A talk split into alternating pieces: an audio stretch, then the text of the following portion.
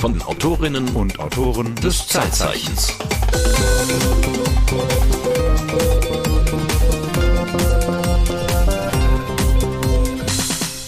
Уважаемые граждане России, дорогие друзья, тема моего выступления – события на Украине. И то, почему это так важно для нас, для России. Конечно, мое обращение адресовано и нашим соотечественникам на Украине. Am 22. Februar 2022, also diesen Jahres, saß der russische Präsident Wladimir Putin in einem Arrangement, was so ein bisschen aussah wie eine Hotellobby, und erklärte in langen und breiten Worten, warum die Ukraine unbedingt zu Russland gehören muss. Und er argumentiert historisch. Und weil wir hier ein historischer Podcast sind, wollen wir uns heute einmal angucken, seit wann ist denn die Ukraine nicht mehr zu Russland gehörig? Ja, und damit herzlich willkommen zu den Geschichtsmachern mit Marco Rössler und Martin Herzog. Wir wissen nicht so ganz genau, was an dem, was Wladimir Putin da historisch begründet hat, stimmt und was nicht stimmt. Was wir aber genau wissen, ist, dass die Ukraine seit über 30 Jahren, nämlich genau seit 1991, unabhängig ist von Russland, von der Sowjetunion. Und dazu hat die Kollegin Irene Dänzer-Vanotti ein Zeitzeichen gemacht, letztes Jahr zum 30-Jährigen. Und Irene Dänzer-Vanotti ist heute bei uns, beziehungsweise Hallo. Wir sind zu Gast bei ihr in ihrer Küche, in ihrer schönen Wohnküche. Und du hast dich mit diesem Thema beschäftigt, die Unabhängigkeit der Ukraine. Ja, das war eine Woche, in der die Welt anders aussah am Samstag, als sie am Montag jener Woche ausgesehen hatte. August 1991, Gorbatschow ist Präsident und Parteivorsitzender in der Sowjetunion, also Präsident der Sowjetunion, Vorsitzender der Kommunistischen Partei, und ist in den Ferien auf der Krim, in der Ukraine also. Und dann wird gegen ihn geputscht. Er ist erst nochmal davongekommen, ist erst nochmal im Amt geblieben. Aber in dieser Woche haben sich dann verschiedene Sowjetrepubliken von der Sowjetunion, von der man ja dachte, irgendwie die ist auch für die Ewigkeit gemacht, unabhängig erklärt. Und zwar Mitte der Woche die größte Sowjetrepublik Russland, von der Jelzin dann Präsident wurde. Und am Samstag jener Woche, das war der 24. August 1991, gab es eine Sitzung des ukrainischen Parlaments in Kiew. Und da hat das Parlament die Unabhängigkeit der Sowjetrepublik Ukraine als Staat Ukraine entschieden, mit Mehrheit.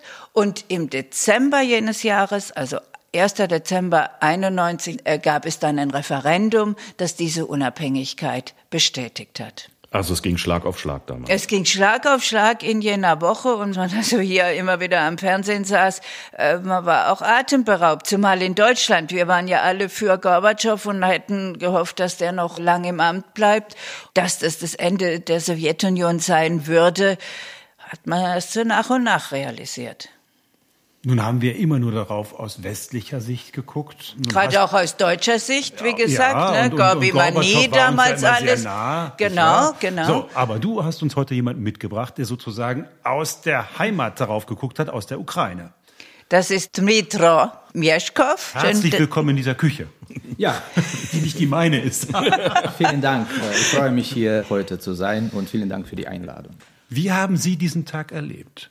Sie waren ein junger Mann. Ich war ein junger, angehender Historiker, der von den ganzen diese Perestroika-Veränderungen begeistert war und natürlich beruflich stark davon profitiert hat. Sie haben damals vom Westen schon geträumt und eher damit geliebäugelt, dass man sich Richtung Westen öffnet, also das, was Gorbatschow unter Glasnost, glaube ich, zusammenfasst. Ja, wir haben also weniger vom Westen, weil wir davon wenig Ahnung hatten. Ja, aber wir wollten natürlich diese neuen Standards, wir wollten Freiheiten. Ja, also egal, wie es dann weitergeht. Wir wollten einfach freier leben und wir wollten unbedingt, dass diese verkrusteten Ideologien dann abgelegt werden. Dass wir, vor allem als Historiker, ich habe also am Anfang meiner beruflichen Tätigkeit auch natürlich sehr stark davon profitiert, dass wir nicht mehr unbedingt Lenin und Marx zitiert sollten und dann über Arbeitsklasse unbedingt forschen sollten, sondern dass wir dann mit neuen Thematiken uns auseinandergesetzt haben, dass wir endlich an die Bestände dran durften, die früher wir nur unter bestimmten Bedingungen, wenn überhaupt, anfassen und aufschlagen können. Ja, und das versprach uns natürlich auch, also auch beruflich, auch menschlich.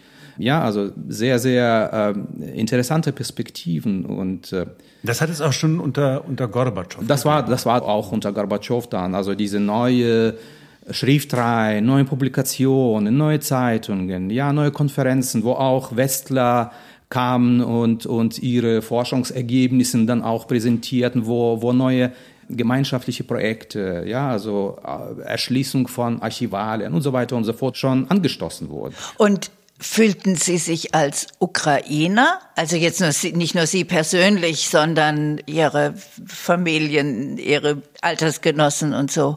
Oder als Sowjetbürger oder als Russen? Ja, wir waren irgendwo dazwischen. Also ich bin in einem russischsprachigen Staat, im Industriezentrum aufgewachsen und ich fühlte mich, ja, also als einer, der zwar in der Sowjetunion sozialisiert wurde, aber irgendwo dazwischen, also als Ukraine schon, aber wir hatten also viel zu wenig Ahnung, sowohl von der ukrainischen Geschichte. Ich habe dann 6 oder 8 Semester Geschichte der kommunistischen Partei studieren müssen, also die ganzen Kongresse von dem 1. bis zum 27. musste man schon fast auswendig kennen, also die ganzen Beschlüsse und so. Klingt deswegen spannend. Also das Studium war ganz anders, ne? Da musste man also selbst was nachholen und deswegen war es dann natürlich, also so wie jetzt man sich als Ukrainer fühlt, war das natürlich 91 noch lange nicht. Irene, du bist relativ früh auch in die Ukraine selbst gereist, sozusagen genau. Mit dem Blickwinkel einer Westlerin. Wie genau. Hast du das Land empfunden? Also meine ersten Reisen in die Ukraine waren mit dem Ereignis in diesem Land verbunden, mit einem der großen Ereignisse mit Tschernobyl. Das war ja 86, also noch zum Ende der Sowjetunion. Aber dann, als die Sowjetunion zerbröckelte, wurden die Schäden, die das angerichtet hat, sowohl in der Ukraine als auch, wo ich öfter war, in Belarus, überhaupt erstmal bekannt.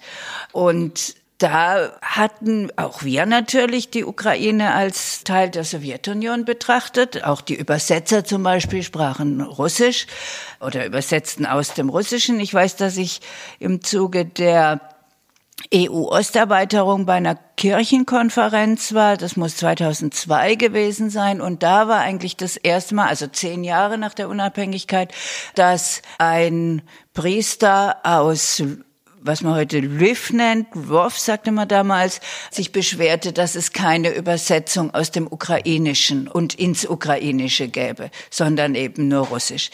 Also das leuchtet ja aber ein, dass es so ungefähr 10 Jahre braucht, bis sowas, bis auch mit der Sprache sich etabliert, auch mit Übersetzungen, das muss ja irgendwie alles auch organisiert werden. Wie weit sind die Sprachen auseinander? Man sagt wie Deutsch und Holländisch ungefähr. Aber ich kann mir das ganz schwer vorstellen. Also ein Vorwurf ist ja zum Beispiel, dass die russische Sprache in der Ukraine unterdrückt wird. Wie muss ich mir das vorstellen? Als die Unabhängigkeit ausgerufen wurde, da haben Sie ja vorher alle Russisch gesprochen. Ja, nicht alle, natürlich nicht alle. Aber konnten Sie denn auch alle fließend Ukrainisch? In meiner Stadt nicht. Also es war sehr üblich, dass man in der Schule sich dann vom Erlernen der ukrainischen Sprachen sich befreien lässt. Es wurde dann ausreichend, wenn die Eltern ein Attest von einem Arzt mitbringt zur Schule, wo steht, dass man aus gesundheitlichen Gründen dann also diese 4 Stunden die Woche dann lieber nicht besuchen sollte. Aus gesundheitlichen Gründen kann man die ukrainische Sprache nicht lernen. Das heißt, die hatten alle keine Lust drauf. Also in meine Klasse zum Beispiel, ja, wir waren, glaube ich, 40 in einer Klasse, das war so eine gut besuchte Schule. Ja, 6 bis 7, vielleicht auch 10 Schüler wurden vom Erlernen der ukrainischen Sprache befreit. So, und die saßen im Flur, also wenn wir ukrainische Sprache und Literatur gelernt haben. Und Sie haben die beneidet? Ja. Ja, und jetzt ist es natürlich anders geworden. Also so war es dann bei manch meinen Freunden und Freunden. Und ich habe dann am Ende auch profitiert, weil und jetzt komme ich auf Ihre Frage, wie ist das eigentlich, ne? Dass das Ukrainische eigentlich das einzige Amtssprache bleibt. Also seit 1994, trotz dieser Gesetzgebung, war ich im staatlichen Archiv, wo ungefähr 60 Mitarbeiter gearbeitet haben. Eine der wenigen, die in der Lage waren, dann zum Beispiel einen Jahresbericht richtig auf Ukrainisch zu schreiben. Und die ganze Korrespondenz und Aktenführung lief bis in die späten oder frühen 2000er Jahre noch auf Russisch. Schon allein aus dem Grunde. Und ich weiß, dass auch andere Behörden genauso sprachlich verfahren haben, also in diesen östlichen Teilen. Und deswegen sind also Behauptungen, dass das Russische allein also aus diesem Gesetzgebung schon irgendwie diskriminiert wurde, entbehrt jegliche Grundlage. Also das ist einfach entspricht nicht den Tatsachen, weil also das Russische wird weiterhin auch in meiner Heimatstadt von der Mehrheit der Bevölkerung gesprochen. Auch heute noch. Auch heute noch. Irene, du hast dich dann mit der Geschichte der Ukraine weiter beschäftigt. Und man muss ja sagen, das ist jetzt auch nicht am Anfang so ein Musterstaat, sondern da läuft auch einiges schief. Also es ist kein Musterstaat, das kann man gar nicht sagen. Sowohl politisch, die Präsidenten haben ja auch gewechselt. Ein riesiges Beispiel war, was uns im Westen auch beschäftigt hat, Juschenko, von dem er hoffte, dass er das in eine demokratische Entwicklung führt.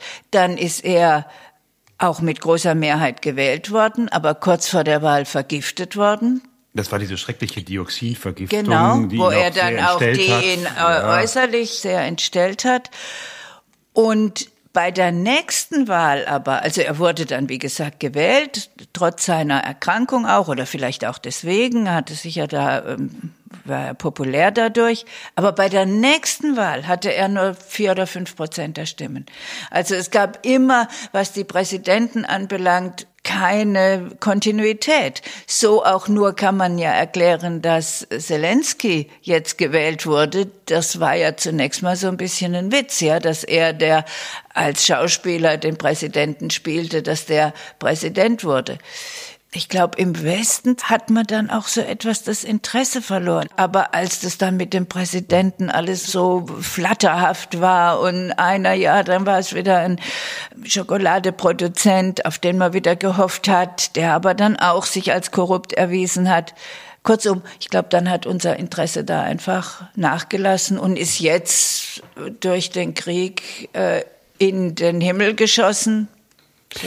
Aber nochmal, um bei dem Punkt Korruption zu bleiben. Also, okay, wir haben gerade festgestellt, das war jetzt in vielerlei Hinsicht kein Musterschüler. Aber war das denn die Ausnahme in den ehemaligen Sowjetrepubliken oder ist Korruption da einfach ein weit verbreitetes Phänomen, was es überall, ob es jetzt in Russland, in Belarus oder sonst irgendwo gibt? Also ist die Ukraine außergewöhnlich korrupt gewesen, um es auf den Punkt zu bringen? Nein, ich glaube nie. Also für den postsowjetischen Raum war das so Durchschnitt. Und ich glaube, dass diese Wahrnehmung, dass das Land so besonders korrupt war, hat auch was mit Erwartungen zu tun, weil man dann auch also höhere Ansprüche gestellt hat, weil man dann auch Potenzial irgendwie erkannt hat, dass aus diesem Land eigentlich etwas Besseres gemacht werden könnte. Und ich glaube, ja, also die Ukraine war schon in den Zeitungen und also 2003, 2004 die erste Maidan-Revolution, dann natürlich 2013, 2014.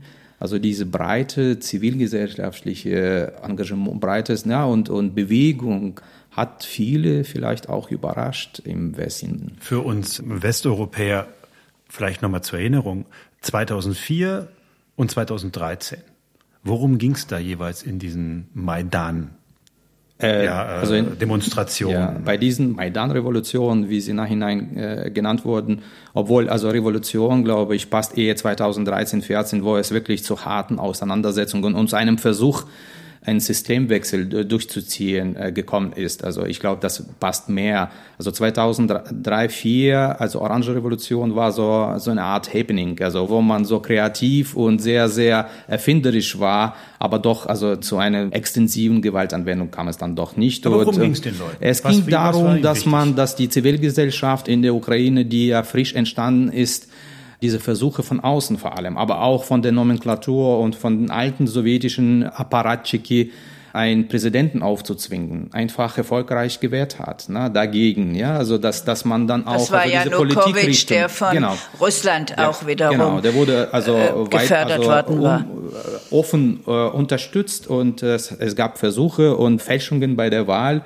wo man unbedingt diesen Janukowitsch auf dem Posten des ukrainischen Präsidenten haben wollte. Und die Zivilgesellschaft hat sich dagegen gewehrt und hat dann durchgesetzt, dass die letzte gefälschte Wahl dann wiederholt werden musste, dass die Beobachter in jedem Wahllokal gestanden sind und dann auch also jeden Zettel kontrolliert haben. Und es kam dann auch dazu, dass durch diese Entscheidung dann der richtige Kandidat zum Präsidenten wurde. Und also ähnlich war das auch 2013, 14, wo es natürlich um andere Dinge ging. Ja, zum Anlass war ja dann auch Verzicht von Janukowitsch, das Assoziationsabkommen mit der Europäischen Union zu unterschreiben. Das war im Herbst. Vielleicht man muss noch mal zurückkommen. Die Ukraine wollte ein Assoziationsabkommen mit der EU verabreden. Man war verhandlungstechnisch schon sehr weit gedungen und dann kam ein Njet aus Russland. Genau. Ja, nicht. Und dann auch das Abkommen lag schon vor. Also die Arbeit wurde abgeschlossen. Was noch zu machen blieb, ist, dass man in Vilnius, in der litauischen Hauptstadt, Ende November zusammenkommen musste und bei dem EU-Gipfel dieses Abkommen unterschreiben musste.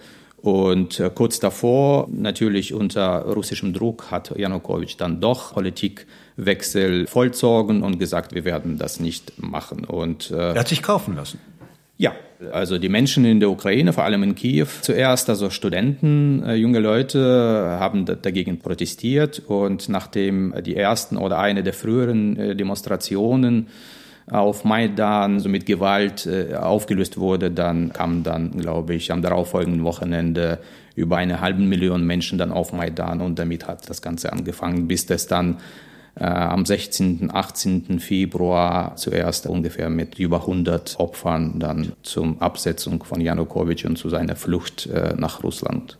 Also der Machtwechsel vollzogen wurde in Kiew. Die Frage ist natürlich, warum hat Russland da so massiv interveniert? Was war das Interesse Russlands über diesen langen Zeitraum? Wir reden ja jetzt über 20 Jahre. Da so massiv einzugreifen, eben mit, wie wir gerade gesagt haben, Zuckerbrot und Peitsche. Also warum war Russland so dagegen, dass ein Assoziierungsabkommen mit der EU getroffen wird, geschlossen wird? Weil es danach dann viel mehr schwieriger gewesen wäre, das Land also von diesem westlichen Kurs abzubringen.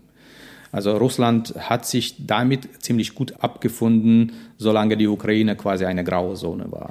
Aber die Gesellschaft wuchs und wurde immer selbstständiger und hatte eigene Vorstellungen von der Zukunft des Landes. Und irgendwann war der Widerspruch so stark, dass der Druck der Gesellschaft auf die Regierung so stark gewesen, dass diese Entscheidung irgendwann dann auch getroffen werden musste. Wo sollen wir denn eigentlich hin? Also dieses graue Zone Dasein war dann, glaube ich, einfach nicht mehr möglich. Also die Korruptionsprobleme haben auch damit zu tun, dass die Ukraine irgendwo dazwischen ständig geblieben ist. Ja, diese dubiose Gashandelsverträge, wo viel Geld irgendwo in der Schweiz abgezweigt wurde und dann über irgendwelche Zwischenfirmen, Zwischenhändlern war eine der Faktoren, warum die Entwicklung des Landes so stark gebremst wurde. Irene, für dich nochmal, als du diese Proteste damals gesehen hast in Kiew, auf dem Maidan 2013, 14, das ging ja auch sehr blutig. Ja. Sehr, mit vielen Toten, mit vielen Verletzten. Genau, gibt es auch viele Reportagen drüber. So, und dann gab es ja nun mehrere Möglichkeiten, in welche Richtungen dieses Land gehen könnte. Was hast du damals gehofft? Wahrscheinlich sehr naiv schon, dass es sich westlich ausrichtet, also dass Demokratie jedenfalls einzieht, auch mit den Menschen, mit denen wir so sprachen. Das war auch deren Hoffnung. Wobei ich immer auch denke, dass es etwas naiv ist, ja, dass welches Recht haben wir von Deutschland aus zu denken, dass jetzt dieses System das Richtige ist für diese Länder, die so riesig groß sind, die zentral organisiert sind, Kiew, also die Ukraine von Kiew aus, Russland von Moskau aus. Also eine Unsicherheit, das kann ich nicht anders sagen. Ich könnte nicht sagen, super, die wollen jetzt nach Europa und Türen auf und los, ja. Wo haben Sie die Proteste erlebt? Waren Sie da schon im Westen oder waren Sie noch in der Ukraine? Ich war bereits in Deutschland und habe das so erlebt, dass ich von der Expertise in Deutschland sehr enttäuscht war damals. Also als diese Ereignisse losgingen, 2013, 14, hatte man registriert, wie kurz die Liste von richtig kompetenten Experten hier in Deutschland ist.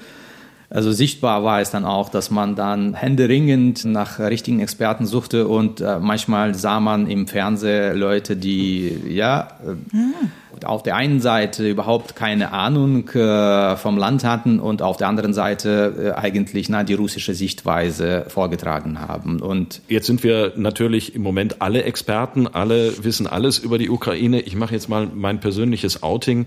Vor der aktuellen Situation hätte ich auf einer leeren Landkarte Schwierigkeiten gehabt, Belarus von der Ukraine zu unterscheiden. Ich glaube, da bin ich nicht ganz allein in Deutschland. Aber warum denken Sie, ist das so? Warum wissen wir so wenig? Haben Sie da eine Idee? Naja, das hat, glaube ich, auch nicht zuletzt auch damit zu tun, dass die Ukraine lange Zeit über die langen Zeitstrecken Bestandteil verschiedener unterschiedlicher staatlichen Gebilde war. Seit der Neuzeit war es dann doch so, dass die heutigen ukrainischen Gebiete mal zur Habsburger Monarchie, zum Romanows Monarchie, aber auch zum Osmanischen Reich gehört haben. Und ich glaube, es ist dadurch zu erklären, dass diese Abwesenheit eines eigenen Staates dazu geführt hat, dass die Ukraine nicht so sichtbar ist wie andere ost- oder mitteleuropäischen Staaten hier aus Deutschland. 2014 ist Russland zum ersten Mal in die Ukraine einmarschiert. Die Krim und der Donbass wurde besetzt. Damals ist die Weltgemeinschaft nicht so aufgestanden wie heute.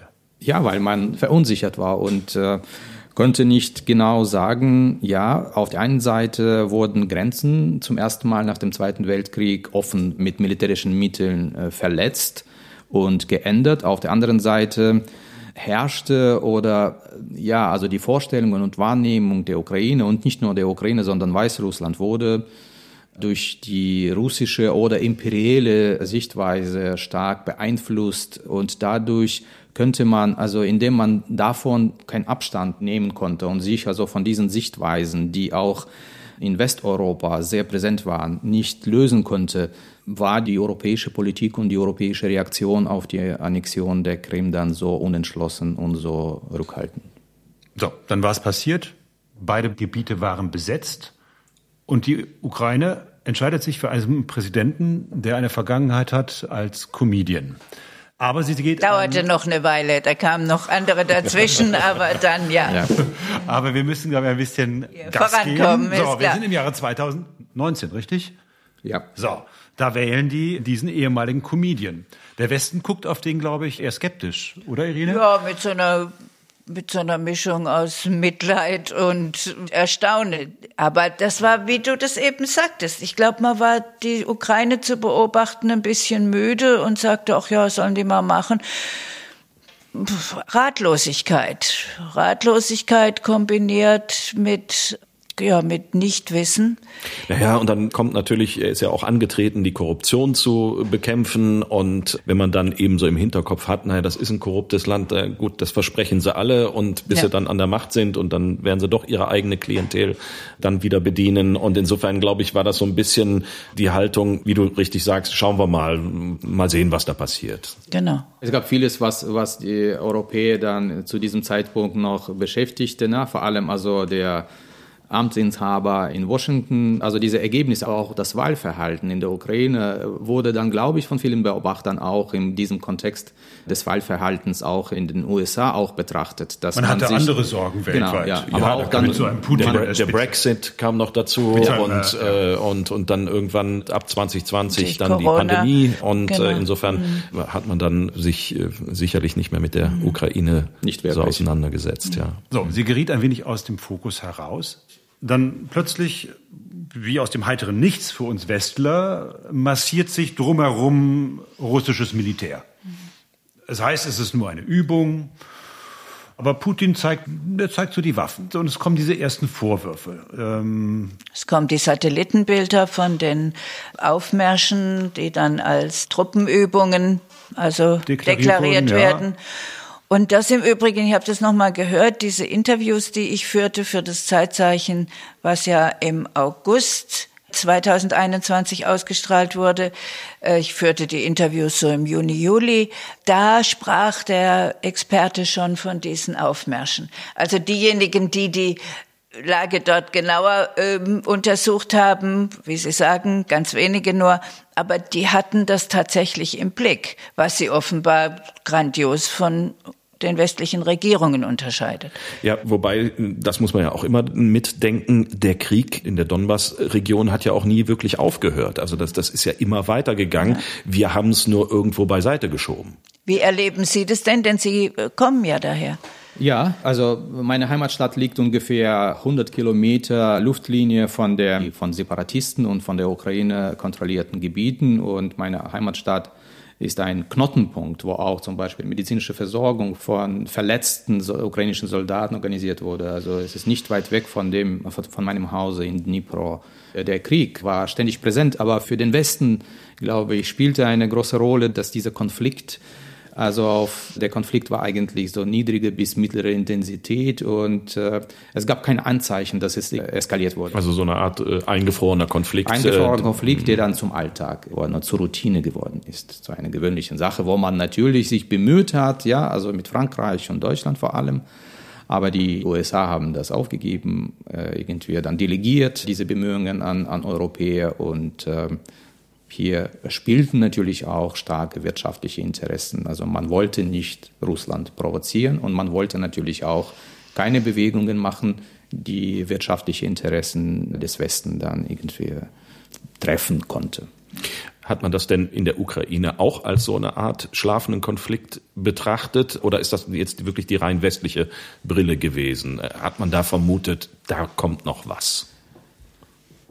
Ja, also Beobachter sagten immer, also damit ist die Sache nicht vorbei. Also es wird irgendwann, wenn wir uns für unsere Positionen weiterhin auch so stark machen, dann wird Russland irgendwann dann auch den nächsten Schritt machen, indem sie dann also weitgehende militärische Handlungen dann irgendwie initiiert oder neue Attacke macht. Wann und wie das geschehen sollte, konnte natürlich keiner sagen. Und Russland hatte eindeutig auch Ziel, die Ukraine zumindest vom Asowschen Meer zu isolieren und diese Bodenkorridor zu schaffen, also von den Separatisten kontrollierten Gebieten bis zur Halbinsel Krim. Ja. Das ist das, was man jetzt auch im Kriegsverlauf sozusagen sieht. Genau, das, was wir jetzt in Mariupol und Berdiansk, also diese zwei Hafenstädte, dass wir jetzt beobachten können, dass die ganze Schwerindustrie, die ihre Produkte eigentlich über diese Häfen, und auch Getreide zum großen Maß über diese Häfen exportiert, die werden jetzt blockiert.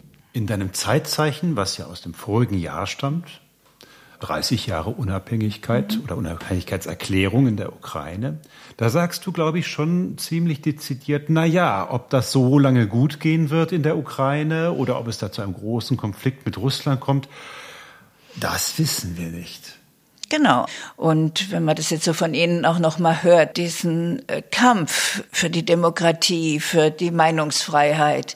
Du hast große Sympathien in deinem Zeitzeichen für die Ukraine gehabt. Ja, sicher, weil das ist auch ein großes Land. Die Ukraine hat auch vieles, was sehr schön ist, ja, was man auch touristisch anschauen kann. Ich wäre furchtbar gern dieses Jahr, das war der Plan, nach Odessa zum Musikfestival gefahren. Das wäre sehr schön gewesen. Ja, und dann, ich interessiere mich immer auch so für religiöse Fragen und es gibt viel diese Kirchen, die, ich glaube schon, dass die Orthodoxie, das ist ja auch, was beide Länder verbindet, Russland und die Ukraine, das hat ja auch seinen eigenen Zauber. Und dann ist es ist ein freundliches Land, es gibt gutes Essen, es gibt gutes zu trinken. Ich hatte da wirklich auch immer eine gute Zeit. Jetzt haben wir eben über die Eigenständigkeit der Ukraine gesprochen. Wo ist denn die Nähe zu Russland? Also gleiche Religion, ähnliche Kultur, viele Künstler, die aus der Ukraine kommen, die wir sozusagen als russisch abgespeichert haben. Wo liegt denn, sagen wir mal, das Gemeinsame, das Verbindende zwischen Russland und der Ukraine? Natürlich spielen vor allem religiöse, für die Neuzeit oder für die geschichtlichen Entwicklungen spielen religiöse Nähe, aber auch sprachliche und kulturelle Nähe eine große Rolle. Und hier sind natürlich die Ukraine und Russland so nah wie vielleicht kaum ein anderes Paar Länder zueinander.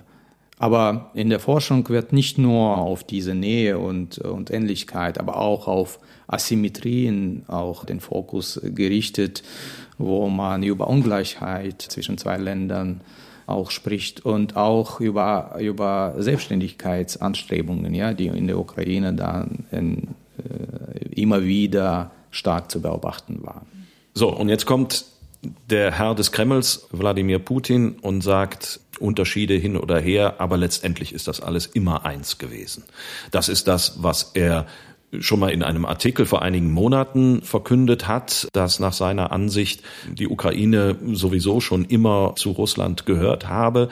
Wie haben Sie diesen Artikel auch wahrgenommen? Ja, also die Hauptbotschaft des Artikels war ja, dass die Ukraine und Russen ein Volk seien. Ja. Und zwar, dass die Ukrainer Russen sind und nicht umgekehrt. Nicht die Russen sind die Ukrainer. Ja? Also die Botschaft war ganz deutlich, er gehört zu uns. Ja, also diese Vereinnahmung, ja, also war sehr deutlich zu fühlen. Und einen der führenden Köpfe und Osteuropa-Historiker Karl Schlögl hatte über diesen Artikel mal gesagt, das ist eigentlich die Legitimation des Aufmarschs nach Kiew gewesen. So deutlich wie nie zuvor, also hat Putin in diesem Artikel das Existenzrecht abgesprochen. Also es war sozusagen die ideologische Rechtfertigung, ja, für das, was anschließend dann gekommen ist. Für den Aufmarschbefehl nach Kiew, ja. Und dann hält Putin am 22.02. diese Rede an die Nation. Vielleicht hören wir noch mal ganz kurz rein. Noch einmal, die Ukraine ist für uns nicht nur ein Nachbarland, sie ist ein integraler Bestandteil unserer eigenen Kulturgeschichte und unseres geistigen Raumes. Es sind unsere Gefährten, nicht nur Kollegen, Freunde und ehemalige Offiziere, sondern auch unsere Verwandten, Menschen, die mit uns durch Blutsbande verbunden sind. Seit der Antike nennen sich die Bewohner der südwestlichen historischen Gebiete des alten Russlands Russen und orthodoxe Christen. Also er hält diese Rede und 2 Tage später lässt er die Armee in die Ukraine einmarschieren und der Krieg, den wir jetzt gerade haben, beginnt. Sie waren zu dem Zeitpunkt, Dmytro Myeshkov, in Deutschland? Ja, ich war in Düsseldorf an dem Tag und auch mein Bruder mit seiner Familie kam aus Dnipro kurz zu Besuch. Am darauffolgenden Tag, am 25. Februar, sollten sie aus Köln zurück nach Kiew fliegen. Der Luftraum war natürlich bereits gesperrt. Wir wurden vor den Nachrichten geweckt. Und es wurde gesagt, dass Putin, der russische Präsident, Befehl gegeben hat, die Bombardierungen zu beginnen. Der Ort, aus dem Sie da stammen, war der direkt betroffen? Ja, der war direkt betroffen. Unsere Mutter wurde von den Explosionen geweckt um 6 Uhr morgens, als der Flughafen von Dnipro neben anderen Flughäfen und anderen Knotenpunkten und Eisenbahnstationen in der ganzen Ukraine bombardiert wurden. Und ja. Haben Sie damit gerechnet nach dieser Rede von Putin 2 Tage zuvor? Ja, aber erst nach dieser Rede. Also eigentlich sind wir auch im Institut, wo ich arbeite, und sonst in der Familie davon ausgegangen, das ist nur einfach Drohkulisse, die dort aufgebaut wird, um Zugeständnisse zu erpressen und irgendwelche, ja, also Ukraine dazu zu bringen, die, ja, außenpolitischen Ziele und innenpolitische Ziele aufzugeben. Aber spätestens am 22. nach dieser Rede war klar, dass dort um viel mehr gehen wird und dass er dann zu allem bereit ist. Mein Bruder wollte unbedingt zurück, weil unsere Mutter dort allein war, blöderweise, und hat dann, glaube ich, 2 oder 3 Wochen in Polen verbracht, bis er dann über die Grenze und zurück in Dnipro ankommen konnte. Und jetzt ist die Mutter bei ihm und heute wurde es nochmals berichtet, dass heute nachts auch starke Explosionen gab im Stadtgebiet und dass dort mehrere Ziele getroffen wurden. Das heißt, Sie zittern im Moment immer noch darum, wie es Ihrer Familie geht. Der Tag beginnt mit Nachrichten natürlich und mit Korrespondent und mit Nachrichtentausch, Wechsel. Also wir fragen jeden Tag nach, wie die Nacht gewesen sei, weil es dann meistens nachts bombardiert wird und also die Raketen kommen aus dem Schwarzen Meer, von der Krim, aber auch vom Norden und Osten und da werden also bis heute fast ausschließlich nur wichtige Ziele getroffen, wie ein Öldepot oder Flughafen wurde zerstört und Also es ist vergleichsweise ruhig geblieben, wenn man an andere Orte denkt, aber die Luftalarm, die dauern an und man musste sich dann irgendwo begeben, sich verstecken und das macht natürlich auf Dauer einen fertig dann. Das verstehe ich. Dass man nicht richtig schlafen kann und immer dann aufpassen muss. Ich kann mir auch vorstellen, als Historiker ist es dann schwer, sich davon zu lösen und seine Arbeit dann zu machen und möglichst distanziert und sachlich und fokussiert auf die Sache zu arbeiten. Ja, also 2014, bereits nach der Krim-Annexion, musste ich zum Abschluss eines meiner Forschungsprojekte doch dann auf die Krim, wo ich dann meine Archivstudien abschließen wollte. Und dort wurde mir klar, dass also für einen Historiker ist es eine sehr, sehr spannende Zeit. Also Imperien zerfallen nicht jeden Tag vor deinen Augen. Und ich habe damals sehr intensiv daran gedacht, wie schwierig es doch sei, als Beobachter, als Zeitzeuge wirklich das Wesentliche irgendwie herauszuschälen und zu verstehen, also aus dem, was man so im alltäglichen Leben so beobachtet. Das ist also so eine Begabung, die man erstmal vielleicht eingeboren mitbekommen musste oder eben dann durch Übung. Also für einen Historiker ist es sehr, sehr wichtig.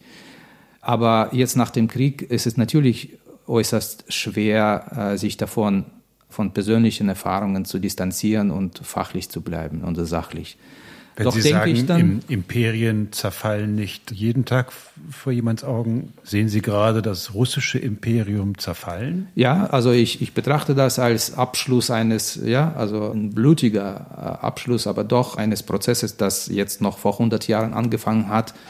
Dann diese imperiale Träume wurden dann in der Sowjetzeiten wieder belebt, bestärkt und jetzt zunehmend auch in der putinschen Politik betrachtet man das mit aller Deutlichkeit, aber schließlich, also, und das macht dann einen optimistisch, abgesehen vom Krieg natürlich, von diesen schrecklichen Ereignissen, dass irgendwann also die historische Logik dann gewinnt und eigentlich das ist, dass wir als Ukrainer diese historische Logik an unserer Seite haben. Und schließlich denke ich dann doch, man kann nicht steril also die ganzen Ereignisse beobachten. Die persönliche Wahrnehmung gehört ja auch zum Beruf eines Historikers. Und das ist doch schließlich auch wichtig, wie du die Ereignisse dann persönlich wahrnimmst. Und man kann das nicht und muss man auch nicht vollständig ausklammern. Jetzt haben wir Putin, um auf diese Rede noch einmal zurückzukommen, jetzt hat Putin diese Rede gehalten, die er auch historisch ja nicht nur fundiert hat, das war ja ein einziger historischer Abriss der letzten 100 Jahre. Wie sehen Sie diese Rede? Wie schauen Sie auf diese Rede vom 22. Februar 2022? Ja, also in diesen Reden, aber auch bei früheren Auftritten wird dann den Eindruck übermittelt, dass die Ukraine schon immer zu Russland gehört hat, zum russischen Reich. Das lässt sich aber nicht so bestätigen. Man muss einfach so sagen, dass die ukrainischen Gebiete, die jetzt heutzutage also Zentralukraine umfassen, erst im Laufe des 18. Jahrhunderts und vollständig Ende des 18. Jahrhunderts vollständig in das Russische Reich inkorporiert wurden, infolge von Teilungen Polens, also 3 Teilungen Polens. Und dann wurden diese ehemaligen polnischen Gebiete, die mehrheitlich von den Ukrainern besiedelt wurden, erst an das Russische Reich angeschlossen. Aber Putin sagt ja, einen ukrainischen Staat hätte es ohne Russland niemals gegeben. Das ist ja die Kernbotschaft, das ist eigentlich erst unter Lenin passiert. Gab es denn vorher einen ukrainischen Staat? Ja, Putin in seiner vorletzten Rede springt er dann in die früheren 20er Jahren des 20. Jahrhunderts, indem er behauptet, die ukrainische Sowjetrepublik ist quasi der erste Staatsbildungsversuch, der dann einigermaßen dann gut gelaufen oder Erfolg hatte, indem er sagt, dass die also an 21/22 entstandene ukrainische Sowjetrepublik der erste ukrainische Staat gewesen sei. Was ist davon zu halten? Das lässt sich natürlich auch aus Sicht eines Historikers nicht bestätigen. Wir haben ja zwischen 1917 und 1921/22 eine ukrainische Volksrepublik gehabt, die zwar gescheitert ist am Ende, auch durch die militärische Intervention der sowjetrussischen Armee, aber dieser Staat existierte und wurde anerkannt, auch aus dem völkerrechtlichen Ebene. Und deswegen, es entspricht nicht der Wahrheit zu behaupten, dass die Ukraine als Staat nicht existiert hat. Aber wenn Putin nun behauptet, das ist alles immer schon russisch gewesen, ohne Russland hätte es die Ukraine als Staat sowieso nie gegeben, was treibt er dann da? Ist das etwas, in der englischen Geschichtsforschung sagt man invented history, also eine erfundene Geschichte im Dienste, in diesem Falle vielleicht eines russischen Großmachtsgedanken oder eines nationalistischen großrussischen Gedankens? Ja, das ist das, was er macht? Ja, das ist das Hauptziel, glaube ich. Ne? Also die aggressive Politik durch diese nach Belieben gebaute historische Konstruktionen zu legitimieren. Das ist das Hauptziel. Und ja, für mich ist es eindeutig, dass er die historische Legitimation sucht, indem er Fakten mit Unwahrheiten, mit verstellten Bildern irgendwie so mischt, damit es dann danach aussieht, als ob er wirklich nicht anders handeln kann. Wenn man in der Geschichte ganz weit zurückgeht, und das hast du, Irene, ein paar Mal getan, denn du machst ja öfter osteuropäische, russische Geschichte, auch im Zeitzeichen. Da gibt es ein Staatsgebilde, das stammt, glaube ich, so aus dem 9. Jahrhundert, das nennt sich Kiewer Rus. Genau, 10. Jahrhundert, 988 gilt es, ne? Als Christianisierung. Das Höhlenkloster von Kiew spielt da eine große Rolle, das heute übrigens auch noch ein Höhlenkloster ist, was man hoch über dem Dnjepr besuchen kann. Also in beiden Ländern sind die großen Bögen der Geschichte auch immer sehr nah. Vielleicht näher, als es uns in Westeuropa ist, ja, diese große Geschichte. Aber diese Kiewer Rus, die umfasst ja große Teile Russlands, Weißrusslands und die Ukraine. Genau, und Kiew ist das Zentrum.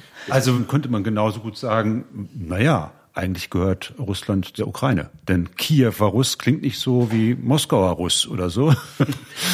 Oder ist das jetzt zu banal? Naja, also wenn die Russen sagen, dass Kiewer Rus eigentlich ein Teil der russischen Geschichte ist, es wird natürlich damit die Zeit beansprucht für eigene Narrative, für eigene Lehr- oder Schulbücher.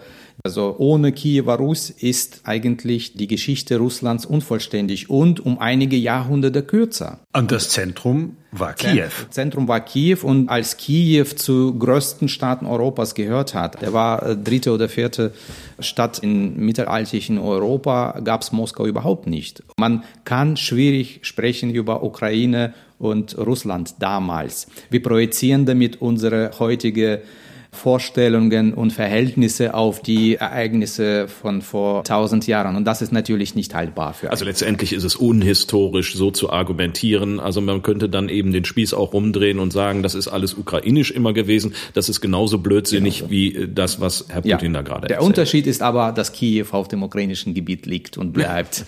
Und diese Mahnmale und Überlieferungen eigentlich in der Ukraine verbleiben. Und also diese Problematik ist besonders vor dem Hintergrund der Krim-Annexion in den Vordergrund getreten, weil man gesagt hat, also Kiew und auch Krim musste unbedingt dann zurück nach Russland. So, jetzt gibt es diese Kiewer Rus, und ich erinnere mich an ein Zeitzeichen von dir, da redest du über Peter den Großen. Ivan. Ah, Entschuldigung.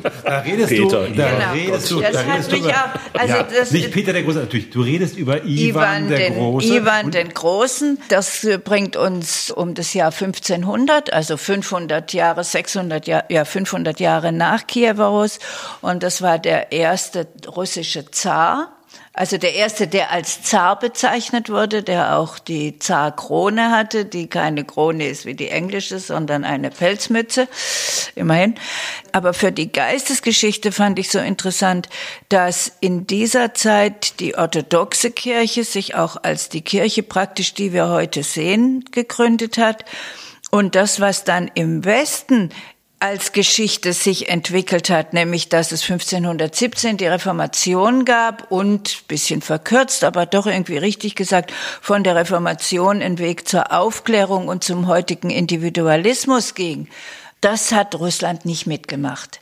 Also gerade auch dieser Zar und dann seine Nachfolger, Ivan der Schreckliche, die haben die Reformation abgelehnt. Und ich meine, dass dieser Hass auf den Westen, den es vielfach in der russischen Geistesgeschichte gibt, und die Verachtung, die tiefe Verachtung bei Dostojewski zum Beispiel. Dostojewski, 19. Jahrhundert, hat die westliche Lebensweise tief verachtet. Dass das durchaus, dass es eine Linie gibt zu diesen Zeit um 1500, wo Russland festhält an einer Religiosität, die sehr emotional ist, die nicht wissensbasiert ist. Es ist das byzantinische Erbe. Es ist das byzantinische Erbe, was da gepflegt wird. Ja, und was, glaube ich, mentalitätsgeschichtlich von großer Bedeutung ist. Dass und unter Ivan ist es auch so, dass das Machtzentrum von Kiew nach Moskau wandert. Und dann allmählich dann auch werden dann Metropoliten von Kiew nach Moskau geholt, manchmal unter Zwang, damit dann auch das religiöse Zentrum sich dann irgendwie nach Moskau abwandert, was auch wichtig. Sie haben völlig recht, wenn Sie also so beschreiben, dass Russland so ein bisschen abseits von diesen neuzeitlichen Entwicklungen in Europa gestanden war. Und was noch wichtiger ist, dass also mit Blick auf heutige Entwicklungen und Prozesse, dass dieser Gedanke vom dritten Rom, dass man also den richtigen Glauben eigentlich hier in Moskau oder in Russland retten sollte, ne? Von Abweichungen. Genau, Konstantinopel, wo das zu Hause war nach dem Fall von Konstantinopel. Und jetzt sagt Moskau sich, versteht sich als dritter Rom, als Wiege des richtigen christlichen Glaubens. Und ich glaube, diese Mission sitzt also nach wie vor sehr stark in der Denkweise, also wie man in Moskau jetzt die Welt versteht und Welt interpretiert. Nicht umsonst war es dann auch sehr, sehr verbreitet unter den russischen Historikern, nicht von einer russischen Geschichte, sondern von einer russischen Zivilisationsgeschichte. Also es wird quasi noch ein Tick draufgesetzt, nicht einfach eine nationale Geschichte, sondern es geht um eine eigene Zivilisation. Beobachten Sie, dass auch in der Ukraine so eine Verachtung westlicher Lebensweise? Also zurzeit sehen wir ja zumindest vom Westteil der Ukraine und von der Staatsführung die Hinwendung dazu. Aber diese Verachtung, kennen Sie die auch? Nein, also diese Verachtung, man versteht sich als Teil. Und wenn man an diese Zeiten, also den 15., 16. und 17. Jahrhundert, also der Ivan III. Und dann noch der Schreckliche denkt, dann versteht man also die Geschichte der ukrainischen Länder. Also die gehörten damals überwiegend den Polen-Litauen-Staat. Versteht man als ein Territorium, wo die Ukraine eine gewisse Brückenfunktion in der Kommunikation zwischen dem Zarenreich und Westeuropa gespielt und erfüllt hat. War dann die Ukraine auch immer so eine Art Verdachtsfall für die Russen, nach dem Motto, da ist immer so die Gefahr, dass die zu sehr Richtung Westen abdriften? Spätestens mit dem russisch-schwedischen Krieg, wo die Ukraine versucht haben, eine Seite zu wechseln. Wann sind wir da? In welchem Jahrhundert? Das ist der frühe 18. Jahrhundert, wo ukrainische Hetman auf der Seite des schwedischen Königs aufgetreten ist. Und das war eigentlich bis heute Mazeppa. Ivan Mazeppa wurde zum Bild eines Verräters. Also der wird noch heute gebannt, also von der russischen Kirche. Also Mazeppa ist ein Beispiel für Verräter, obwohl es nur um einen Versuch sich handelte, Interesse des ukrainischen Volkes hier zu verteidigen und zu vertreten. Aber das war als hinterhältige Verrat an Russland verstanden und immer noch. Also die Ukrainer als unsichere Kantonisten, auf die man immer so ein Auge haben muss. Standen schon unter Verdacht. War das dann auch, weil der Verdacht liegt jetzt für mich nahe, ein Grund mit dafür, dass dann in Zeiten des Stalinismus die Ukraine gelitten hat, wie sonst eher kein anderes sowjetisches Volk? Also es gibt ja die großen Hungersnöte, wo Korn bzw. Getreide exportiert wurde in alle möglichen Länder. Und dort, wo es angebaut wurde, nämlich in der Ukraine, sind die Leute verhungert. Ja. Und zwar Millionen. Also im Kontext der Hungersnot kann man natürlich auch sagen, dass das auch als Versuch betrachtet werden könnte, den Widerstand zu brechen. Ja, also die Dichte von diesen Widerstandsbewegungen gegen Kollektivierung und gegen Requirierung von Getreide war in der Ukraine am höchsten. Also da wurden die meisten Aufstände, also Bauernaufstände registriert. Und irgendwann hatte Stalin Angst, dass er durch diese brachiale Kollektivierungspolitik die Ukraine verlieren konnte. Ja, und das war eigentlich das, was auch in den Dokumenten sichtbar ist, dass er Angst hatte. Und die Hungersnot war Folge der Politik, die darauf abzielte, den Widerstand zu brechen. Also hungernde Menschen können letztendlich keinen aktiven Widerstand leisten. Und das war eigentlich das Ziel. Und das war menschengeplante und organisierte Hungersnot gewesen, infolgedessen knapp 4 Millionen Menschen ihr Leben verloren haben. Dann ist die Ukraine ein weiterhin sehr, sehr, sehr geschundenes Land während des Zweiten Weltkrieges.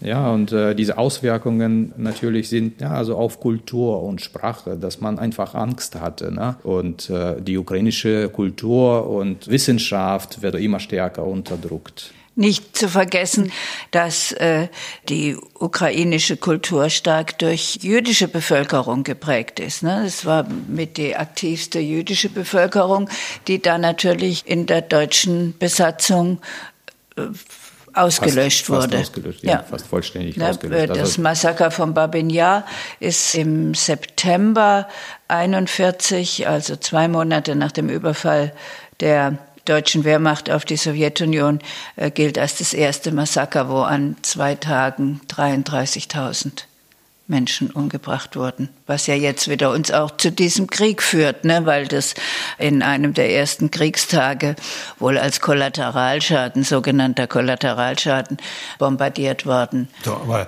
im Zweiten Weltkrieg muss man sagen, die Aggressoren waren damals die Deutschen. Die Wehrmacht ist einmarschiert, hat einen großen Teil der ukrainischen Kultur ausgelöscht, indem es die jüdische Kultur ausgelöscht hat. Genau. Ja. Orte, die wir heute wieder im Fernsehen hören, die finden sich schon in den Wehrmachtsberichten. Ja. Charkow, große Panzerschlacht, wenn ich das richtig im Kopf habe. Ja. Nach diesem Zweiten Weltkrieg wachsen aber die Sowjetunion und die Ukraine immer stärker zusammen. Das macht sich vielleicht daran zum Beispiel fest, finde ich, dass die Krim, die ja früher gar nicht zur Ukraine gehört hat, die wird der Ukraine geschenkt.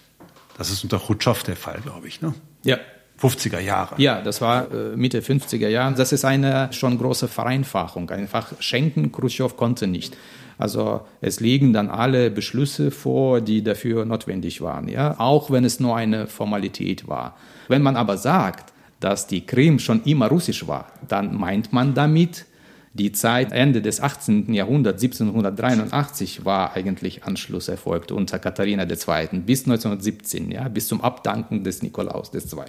Polen war auch ungefähr so lange russisch. Aber keiner sagt, dass daraus der Schluss gezogen werden sollte, dass Polen schon immer russisch war. Erwarten Sie mal ab, das war ein Teil des Imperiums. Ne? Mhm. Und wenn man sagt, dass russisches Blut im Krimer Krieg 1803 oder 54, 56 geflossen wurde, dann muss man ja auch denken, dass die meisten Soldaten ukrainisch waren. Also wir lernen daraus, Gebietsansprüche aufgrund von historischen Ansprüchen, die mal bestanden haben oder nicht, sind immer eher schwierig. Weil ziemlich heikle Angelegenheit. Die Frage immer ist, welchen Zeitabschnitt suchen wir uns denn heraus, welche Epoche suchen wir uns heraus, um dann genau das zu folgern, was uns gerade passt. Das ist ja letztendlich das, was da passiert. Und war das Problem, glaube ich, an der Krim, dass ein Großteil der ehemals sowjetischen, dann russischen Flotte dort stationiert war, in Sewastopol, der sicherlich strategisch wichtigste Hafen für Russland ins Schwarze Meer. Deswegen die Annexion 2014, sicherlich für Putin strategisch hochwichtig. Jetzt stehen wir aber nach allem hin und her im Jahre 2022 vor einer Trümmerlandschaft und haben einen Aggressor, der dort einmarschiert, der das historisch begründet und der offenbar im Moment zumindest scheinbar noch die Macht hat, dieses Land zumindest dazu zu zwingen, Gebiete abzutreten, vielleicht sogar eine Regierung zu stürzen. Wir wissen es nicht, wohin dieser Krieg führt im Moment. Welche Lösungen sehen Sie? Naja, für mich ist natürlich schwer, aus vielen Gründen darüber zu sprechen. Zum einen durch die persönliche Betroffenheit, wo ich dann zwar versuche, das Fachliche und das Persönliche auseinanderzuhalten, aber trotzdem nimmt man viele Sachen auch, also persönlich, weil meine Familie ist dort und mein Bruder und meine Mutter müssen sich dann immer wieder verstecken von Luftalarmen. Auf der anderen Seite es kann ja keiner noch was voraussagen, also wie es weitergeht. Ich glaube, die Ukraine ist jetzt darauf eingerichtet, einfach Widerstand zu leisten, obwohl man auch damit im Klaren ist, dass der Preis jetzt schon sehr hoch ist und wird dann wahrscheinlich noch höher sein. Kannst du dir, Irene, ein Szenario vorstellen, wie es in Zukunft aussehen wird in der Ukraine? Wird das eine neue Ost-West-Teilung werden? Gibt es da wieder einen eisernen Vorhang, der da runter geht vielleicht? Also eine Art neuen Kalten Krieg, das ist ja allenthalbe die Rede, die wir momentan auch schon haben, dass der im vollen Gange sei, aber eben mit dieser starren Teilung in Ost und West, wie wir es schon mal gehabt haben? Naja, gibt einen Teil in mir, der sagt, lieber einen kalten Krieg als einen heißen. Und ich habe eher noch Angst, dass Putin weitergeht und in den letzten Wochen ist das Wort vom Dritten Weltkrieg wieder ein bisschen zur Seite geschoben worden, wahrscheinlich aus Gründen des Einlullens der Weltbevölkerung. Nee, ich habe davor nach wie vor Angst. Vielleicht gibt es sowas für, ich sage jetzt mal schlicht, die Bequemlichkeit unseres Lebens, dass der Krieg nicht auf ganz Europa ausgreift, wäre das eine angenehme Lösung, aber wahrscheinlich nur für uns, weiß ich nicht genau. Ja, also es ist natürlich gut möglich, dass dort irgendeine Linie sich dann herausstellt, also eine Teilung, also der eiserne Vorhang existiert, glaube ich, schon jetzt, ja, also auch in Russland jetzt, ne? Also mit verbotenen Sendern und mit Zensur, Militärzensuren und Verboten und mit Verhaftungen, ja, also für Blogger oder ja, die dann Wort Krieg in den Mund genommen haben, dann wird einem droht dann 15 Jahre Lager, wenn man das irgendwer verwendet, das Wort. Also der Vorgang ist ja schon da, aber die Frage ist, wie weit er nach Westen vorgeschoben werden kann. Auf jeden Fall sind wir weit von einem wirklichen Frieden entfernt. Und wenn überhaupt, läuft es auf einen neuen Kalten Krieg raus, der vielleicht Jahre, vielleicht Jahrzehnte andauern wird. Das ist nicht das fröhliche Ende, das wir uns vorgestellt haben für diese Folge der Geschichtsmacher, aber ich denke, damit finden wir hier einen Abschluss. Wir bedanken uns ganz herzlich bei unseren Gästen, Irene Dänzer-Vanotti, unsere verehrte Zeitzeichen-Kollegin. Und wir bedanken uns bei Dmytro Myeshkov aus der Lüneburger Heide. Eigentlich im Moment, Sie sind in Lüneburg Dozent, stammen aber aus der Ostukraine, wo auch im Moment noch Ihre Familie ist. Ja. Wir wünschen denen natürlich erstmal alles Gute. Wir haben heute den 2. April. Wir können nur hoffen, dass dieser Krieg nicht mehr allzu lang dauert. Und ich wünsche Ihnen, dass Ihre Familie da gut durchkommt. Gesund vor allem. Vielen Dank. Ja, ich hoffe es auch.